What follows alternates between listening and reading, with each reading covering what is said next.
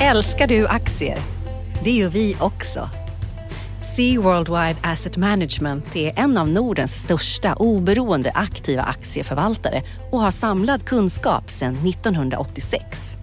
Ta del av vår kunskap på seaworldwide.se.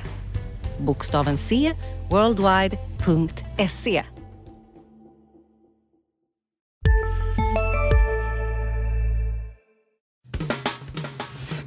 Analyspodden från Dagens Industri.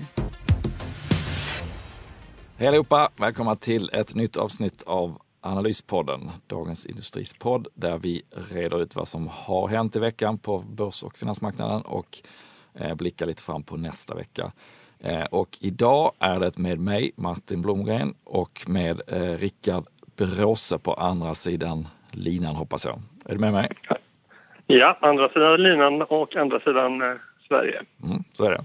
Och eh, det är ju bra att du är på den sidan därför att då har du haft möjligheten att eh, snabbt ta dig till SKFs huvudkontor och gå på deras kapitalmarknadsdag i veckan. Så det ska vi prata om.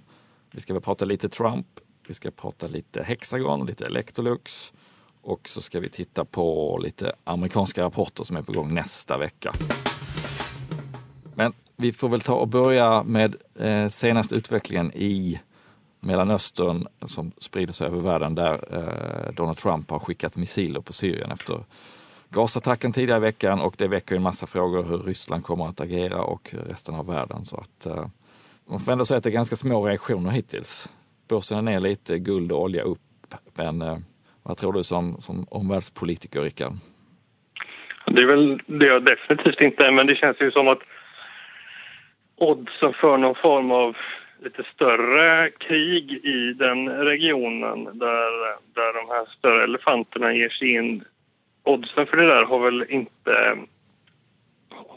Det känns ju som att de har fallit ganska mycket med Trump efter att han tillträdde. Så det har väl egentligen varit en tidsfråga innan man får, får såna här prövningar av, av, av läget. Samtidigt var ju börsen ner liksom 0,2 procent på det här. Det verkar som att man tar rätt så eh, rätt så lugnt på det. Så vi får se vad det tar vägen. Ja, det, det är eh, spännande att följa men kanske lite utanför vad vi har eh, möjlighet att förutsäga. Så att, eh, ska vi raskt flytta över till SKF istället. Du var på kapitalmarknadsdagen i går, va? torsdag. Vi spelar in det här på fredag förmiddag. Eh, på torsdagen höll SKF kapitalmarknadsdag och eh, intressant i sammanhanget är ju tajmingen då att första kvartalet är passerat och Eh, Alrik Danielsson, vdn, hade ju möjlighet att berätta eh, hur ingående han ville och vågade hur eh, första kvartalet har sett ut. Hur, vad, vad kunde man ta med sig därifrån? Ja, han är ju inte den som eh, breder ut sina konjunkturtakes eh, sådär vidare jättemycket utan han är väldigt, väldigt försiktig när det kommer till att kommentera marknadens utveckling. Så han höll stenhårt fast i, i det de hade sagt vid eh, bokslutsrapporten som ju var att det var en broad-based recovery. Så att det, åter, det var ett mantra som åt, återupprepades. Men eh, förvaltare och eh, andra som var där som pratade med var väldigt positiva och tyckte att det var en total scenförändring från den kapitalmarknadsdag som var för ett och ett halvt år sedan när de var lite mer pressade när automotive-divisionen fortfarande var ett frågetecken. Man satte frågetecken för vad de skulle ha för långsiktiga finansiella mål. De sänkte senare rörelsemarginalsmålet från 15 till 12 procent men det gjorde de efter den förra kapitalmarknadsdagen. Så nu, nu verkar den allmänna uppfattningen vara att SKF är ett företag som eh, har eh, levererat på det de har sagt att de ska göra. De har vänt till... De hade ju organisk tillväxt för första gången i det fjärde kvartalet mm. 2016. För första gången sen han tillträdde då. Så att det var väldigt, väldigt positivt. Men jag vet inte. Jag, men gick det att läsa in om han, om han faktiskt hårdnackat pratade om hur det såg ut i januari förra rapporten eller om han faktiskt eh, gav indikationer på hur det sett ut i februari, mars och början på april när han pratade om marknaden? Jag skulle säga att han um, höll fast vid det som, som, som de sa då. Det verkar inte som att det har varit någon drastisk förändring under kvartalet. Så då, blir det ju, då ska du ner och klyva hårstråna på okej okay, var det starkare liksom avslutning på första kvartalet mm. än, än, än, än, vad det började och sådana saker. Och som, det laborerar han ju inte alls med. Nej, och man får väldigt, väl väldigt försiktig och ifrågasätter överhuvudtaget att man ställer frågor om det. Så att, eh, så att det var som vanligt kan man säga. Att han, eh, han, jag vet inte om han ens håller korten nära kroppen eller, utan han har lagt korten i fickan och tänker inte visa dem för någon. Så vi får se vad som händer. Men om, man får väl ändå anta att om det hade synts en väldigt, väldigt eh, kraftig försämring eller att något, något område stack ut något helt enormt så, så blir det en märklig situation om man inte kommenterar det nu och om det sen är en jättegrej i rapporten om bara några veckor. Så att, Absolut, då kommer det, ju- då kommer det verkligen... Då kommer det ju inte bli någon, trevlig tillställning. Med, och det tror jag inte de, de vill riskera heller. De är nog väldigt måna om att...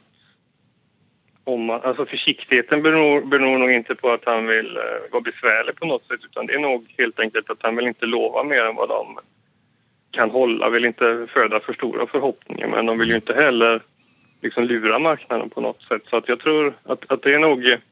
Det är väl som de säger, att det är en broad-based recovery. Och det är det de ser och så länge det inte sker något annat så, så håller de med det. Och hade det varit någon kraftig avvägning, någon liksom, det hade kollapsat i mars så hade de ju vinstvarnat förmodligen då.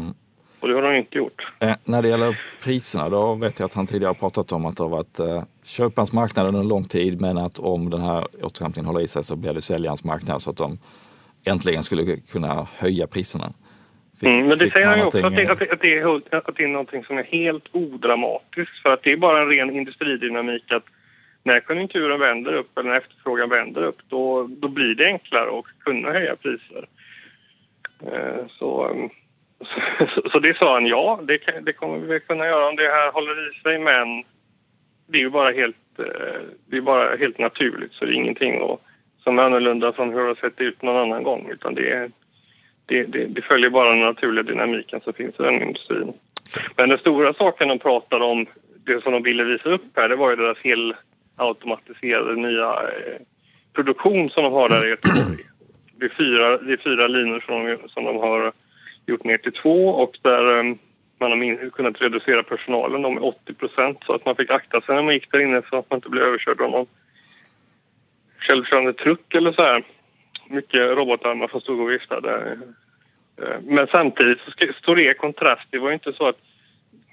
Jag kommer inte riktigt ihåg hur många linor de har totalt i Göteborg men, men det här var ju, det är ju bara en liten, liten del av Göteborgs produktions SKF-klustret som de har, som de har gjort så här med nu. I hela världen har de 56 fabriker. Hur stor del av dem är liksom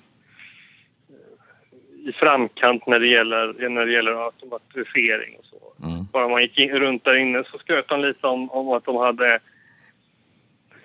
eh, Om de sa att det var den äldsta OBB-roboten som fortfarande är i drift. Så att det är inte så att allting är, allting är nyinvigt och självkörande och sådär utan det finns nog mycket kvar att göra för dem inom sin, inom sin eh, produktion för, för att eh, bli hålla konkurrenskraften. För det är det de måste göra.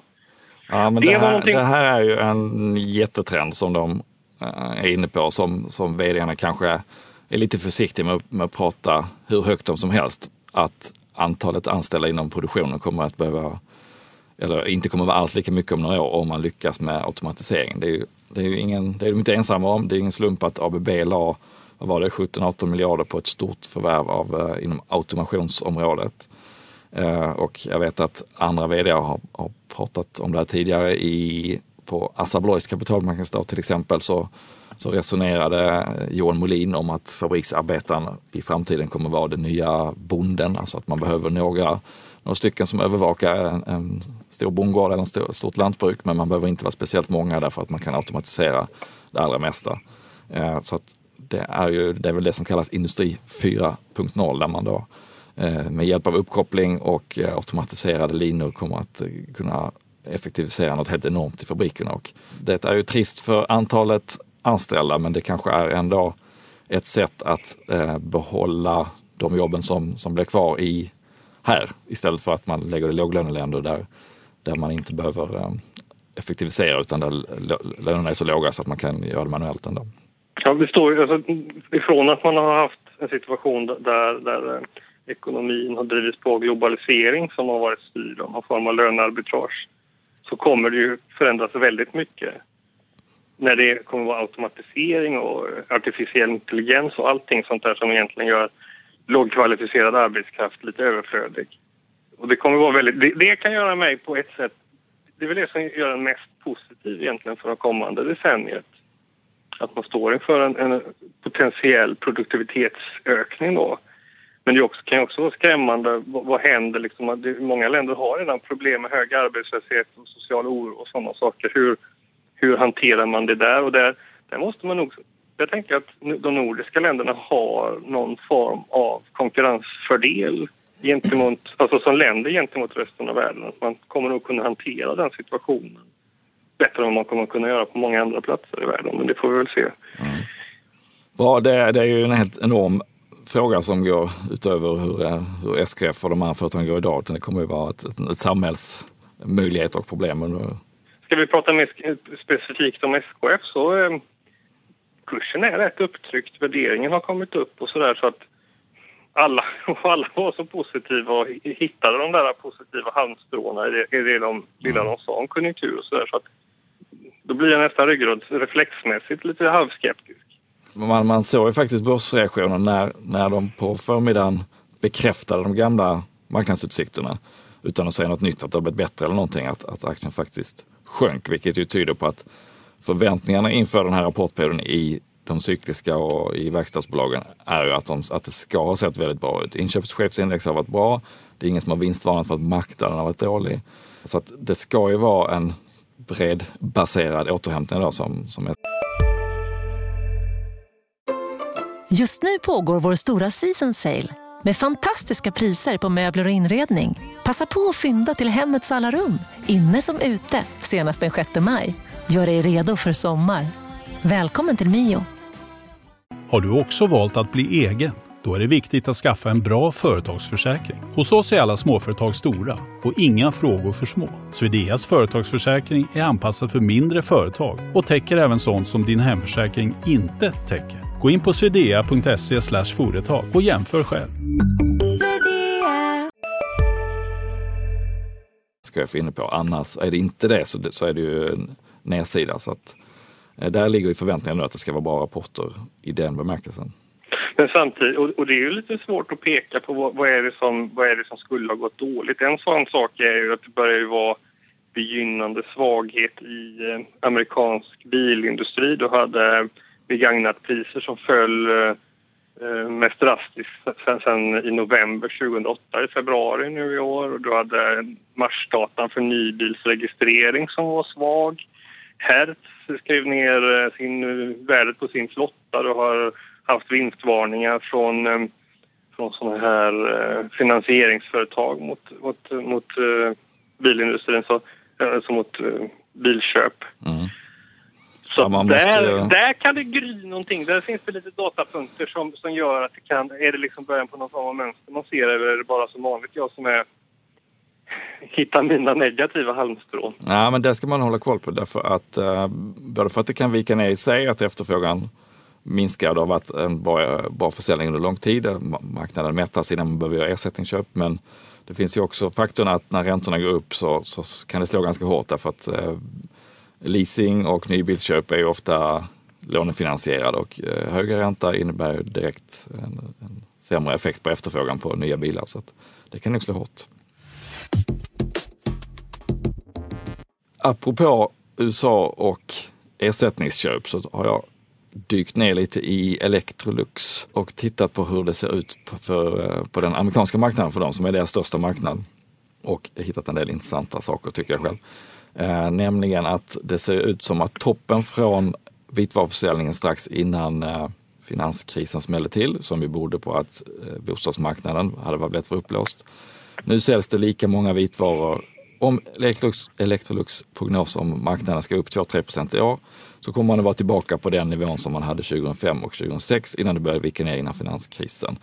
Och intressant i sammanhanget är då att livslängden, snittlivslängden på vitvaror brukar vara mellan 10 och 12 år vilket innebär att det man säljer nu är ju ersättningsköp för de maskinerna man sålde 2005, 2006 och 2007. Eh, så att den medvinden man har nu från ersättningsköp, vilket är den största delen av marknaden i USA eftersom det är så hög penetration. Alla har redan en diskmaskin och en tvättmaskin och en kyl och, och så vidare. Så det, det är som man säljer det är när folk byter ut sina gamla till allra största delen.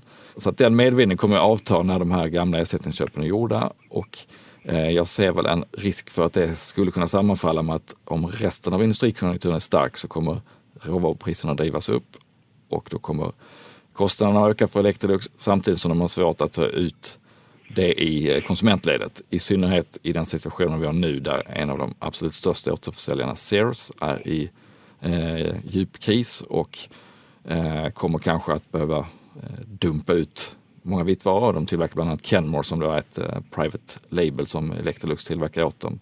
Så på, på, slutmarknaden, även om den i sig är stark, så, så i kanalen, återförsäljningskanalen så kommer det kunna vara priskrig samtidigt som kostnaderna går upp och marknaden är på någon slags topp. Så det är inte så att det brinner i knutarna kanske, men jag tycker att man kanske inte eh, värderingsmässigt riktigt tar ut riskerna för att USA eh, vänder inom kort.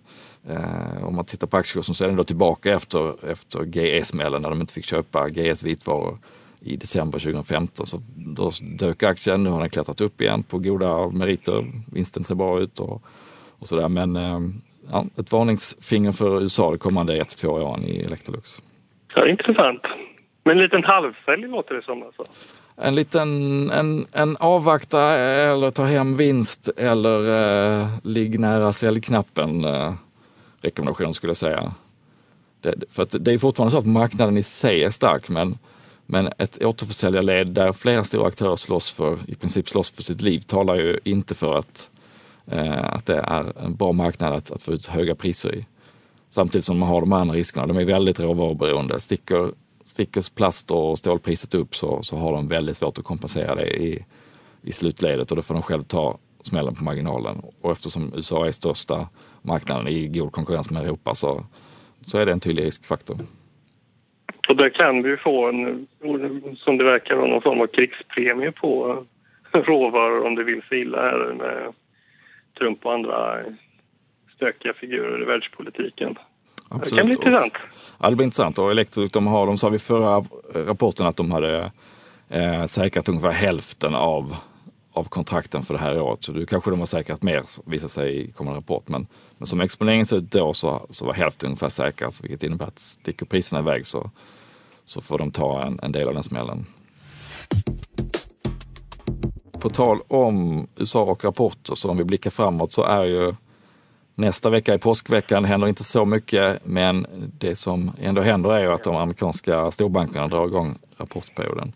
Eh, JP Morgan City och Wells Fargo är det som, som är först ut på skärtorsdagen och tajmar ungefär när svenska börsen stänger för påskuppehållet vid lunch på torsdag så ska man, ska man agera på de rapporterna då måste man sitta i callen sista tio minuterna på, på torsdagen och handla. Men det ska vara starka rapporter därför att de har haft ganska gynnsamma förhållanden. Det har varit hög aktivitet på börsen och finansmarknaden. Eh, räntorna har ju varit på väg upp i USA ett tag. Det innebär ofta, ska innebära ett bättre räntenetto för bankerna.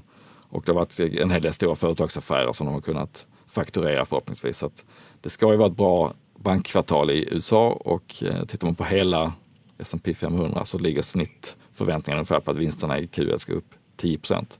Och det är ungefär där helåret ligger också. Och Um, det har kommit ganska mycket varningar om att USA-börsen är högt värderad så att det vill ju till att det här infrias om inte, om inte fallhöjden ska infrias istället. P-talet ligger på mellan 17 och 18 om man blickar framåt, eh, P-talet framåt blickande ett år. Eh, och det, det är ju högre, mycket högre än vad det brukar vara så att det finns, det finns att ta av om det skulle komma besvikelser i USA. Mm. Hur ser du annars på börsen framöver? Senast vi poddade så, så vill jag minnas att vi satt och småkollade någon slags topp där i, i samband med inför Fed-mötet. Eh, det föll väl ganska bra ut än så länge då. Nu har det inte gått så lång tid. Nej, det har väl hackat, hackat sidledes. Så kan man väl komma ihåg att utdelningarna har gått och det sänker ju Absolut. börsen. Men annars är det väl lite trevande sidledes och uh, Eh, säsongsmässigt så brukar april vara helt okej. Okay. Det är ju i maj som det vänder ner. Eh, inte alltid, men, men det finns ändå ett hyggligt tydligt säsongsmönster att man ska sell in May and stay away.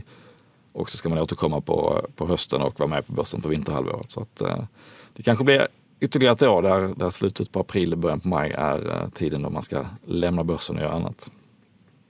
Oavsett utdelning inte stirrar man sig blind på OMX30 så jag håller nog fast vid det där. Jag tror, jag tror att det här nog börjat, att det har börjat att vända ner eh, ifrån, ifrån mitten där på, på mars.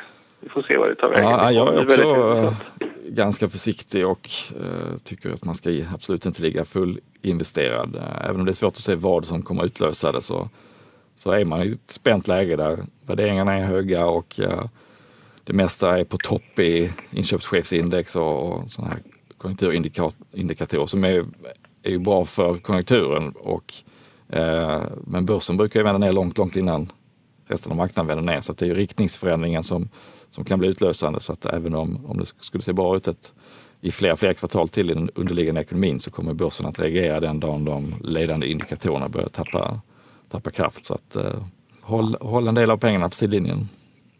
Är vi överens om det? Vi är, jag är överens om det och um, framförallt håller de på sidlinjen i bolag som till exempel SKF eller här, kanske eh, automotive exponerade saker som Autoliv som det finns väl inte en svensk förvaltare som inte älskar den aktien. Då ska man nog också vara väldigt försiktig.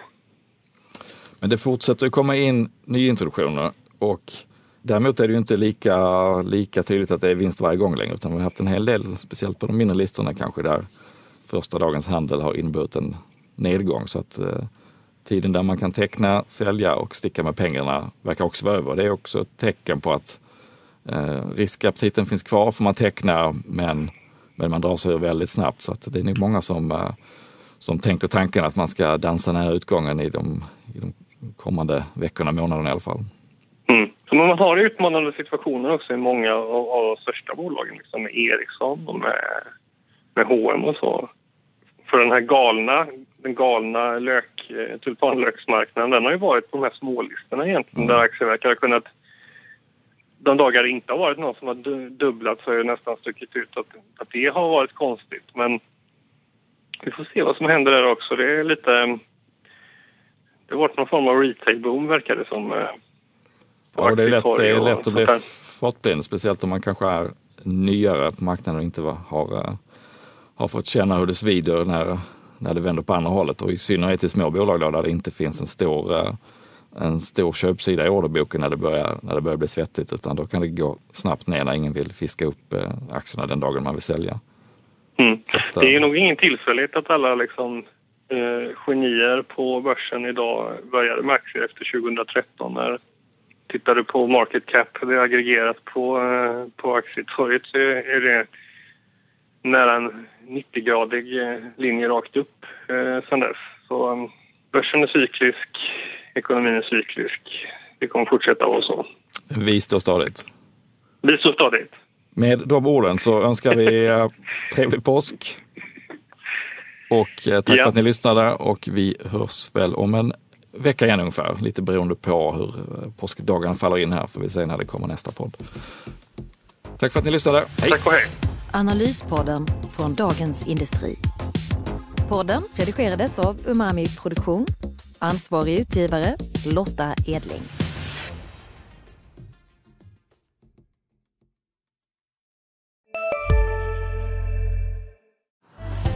Älskar du aktier? Det gör vi också. Sea Worldwide Asset Management är en av Nordens största oberoende aktiva aktieförvaltare och har samlad kunskap sedan 1986. Ta del av vår kunskap på seaworldwide.se. Bokstaven C, worldwide.se